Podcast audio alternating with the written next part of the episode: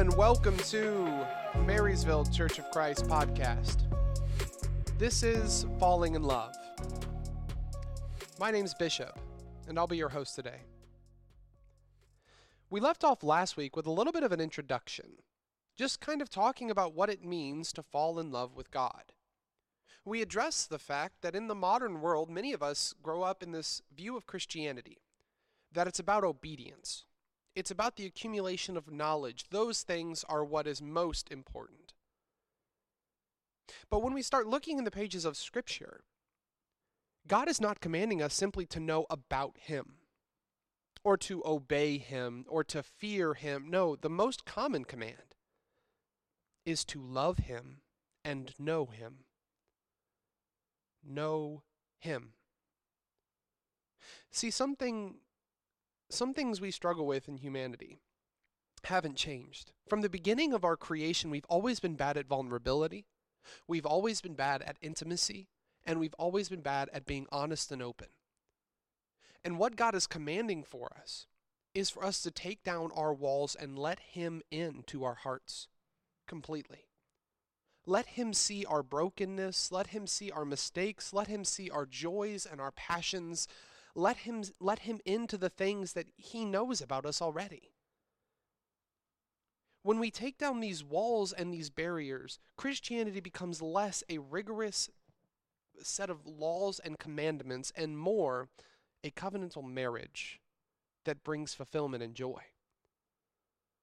But this process of tearing down our walls and letting God in, learning to fall in love and pursue Him, is difficult and challenging. This series is not going to be able to answer everything. But this series may get us started down a path of changing the way we view our relationship with God and even God Himself. Today, I want to start off in, a, in an interesting place. I want to start off in the first place in the Bible that the word love is used. Now, I should note that in Hebrew there is a variety of different words for love, and many translators try to translate different words different ways. And so your translation may not translate today's the word love. But throughout the Old Testament, we have a variety of different words that encapsulate what it is to fall in love with God. We have a Hebrew word that we'll talk about next week that literally means to fall in love, the process of falling in love. There is one word that means to fasten oneself to. There is words for sexual love, there is words for passionate love, emotive love. There is words for faithful love and mercy. But none of the words of love are as powerful and profound as the word hesed. Hesed is a word used mo- many, many, many times throughout the pages of Scripture by God Himself. And it's a word that literally means steadfast faithfulness. And in English, we don't really have a word that translates well to Hesed. Because in this word Hesed, we see so many combination of different thoughts. We have faithfulness, we have loyalty, we have compassion, we have love, we have grace, we have mercy. But I would like to give, give you an image to consider when you contemplate this word, Hesed. The word Hesed is like taking a screenshot, a snapshot of a couple at an altar getting married. Right at the point where the ring is, in, is entering the finger of the spouse right when the vows are being spoken, take that picture right there. That's Hesed. A covenantal promise that no matter what happens, I will stand with you. In that moment, love and loyalty, mercy and grace are all overflowing into one symbolic gesture of commitment.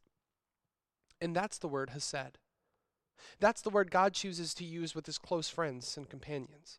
That's the word God chooses to use when he's creating the old law on Mount Sinai with Moses.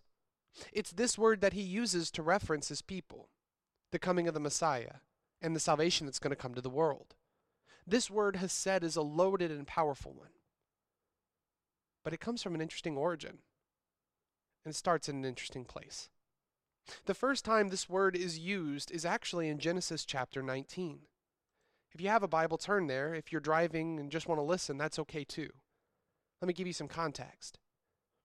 Sodom and Gomorrah are twin cities that are depraved.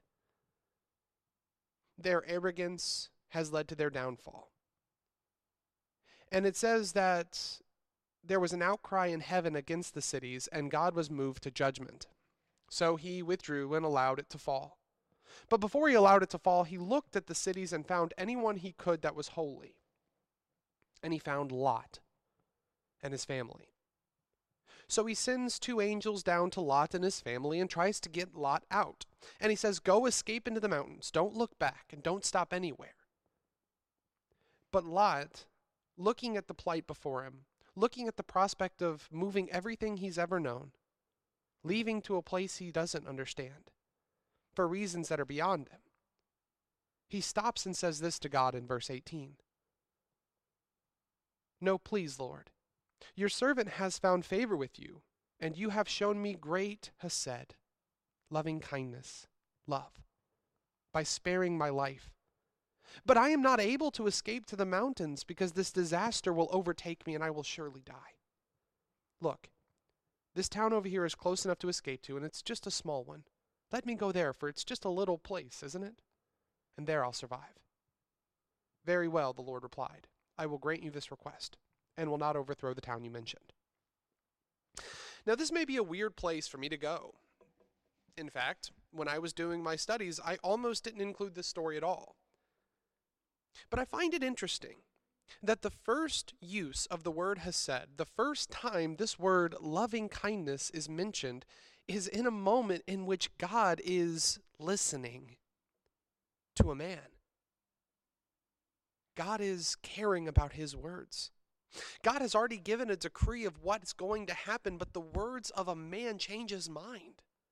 Which reveals to us that the mind of God, the heart of God, is so inclined to us that our words, our petitions, and our prayers legitimately affect Him. He cares for us. And He doesn't have to. In His infinite wisdom, God could say things like, I know what is best always, but He doesn't. He chooses to listen to you and to me. When we fall on our knees and pray, His Hesed opens His ears and His heart to us. And here, Lot changes the outcome of history because God loved him so much to listen. This idea is going to be repeated throughout the Old Testament. In Exodus chapter 32, the Israelites have sinned and deserve death, but Moses uses his words, and God's Hesed opens his ears to it. And God's deep love for Moses saves the people. Likewise, we see in Amos chapter 7 a similar occurrence where God is looking at Amos and saying, Here are the consequences of sin that are falling upon the people. And Amos speaks to God, and God in his Hesed listens and falls, and Amos falls in love with God's grace and mercy, and the people are saved because of it. What a beautiful idea it is that we have this Hesed that opens God's ears to our thoughts and prayers. As we consider what it is to fall in love with God, I want to start right here. Your relationship with God is real, and it's two ways. It's dialectical. It's God coming down to you and you going up to God. It's you listening to His voice and Him listening to yours. This relationship is real and deep and meaningful and profound because it means there is a God in heaven who cares enough about you to listen. Your words change his mind. Your thoughts prick his heart. Your emotions affect him because he loves you. He legitimately loves you. I want us to try something today. I want us to talk to God. And I know that sounds profound, right? Wow, prayer. Thanks, Bishop. But seriously, I want you to talk to God. I don't want you to fall on your knees and offer a reverent prayer, My Father who art in heaven.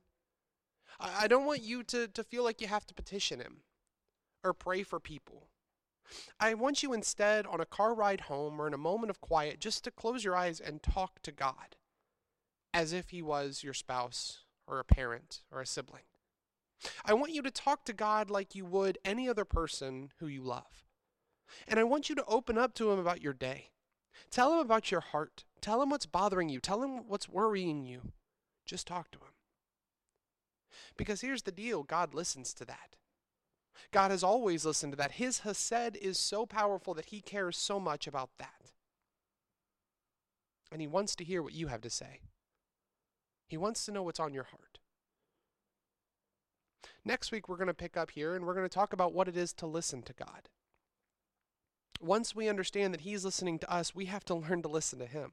But today, I just really want us to settle into this idea that your words matter. Your thoughts are powerful, and your care, your hurt, your emotions, your tears, they all affect God. Every time you laugh, God in heaven laughs. Every time you cry, God in heaven is crying. Every time you lament, He is lamenting. He is there with you. He is your compatriot. He is your your other half. From the first moment Hesed is brought up, it reveals to us God is a God who listens, and God is a God who loves. I hope you fall in love with that God today. I hope you fall more hopelessly in love with the God who is falling hopelessly in love with you. God bless you.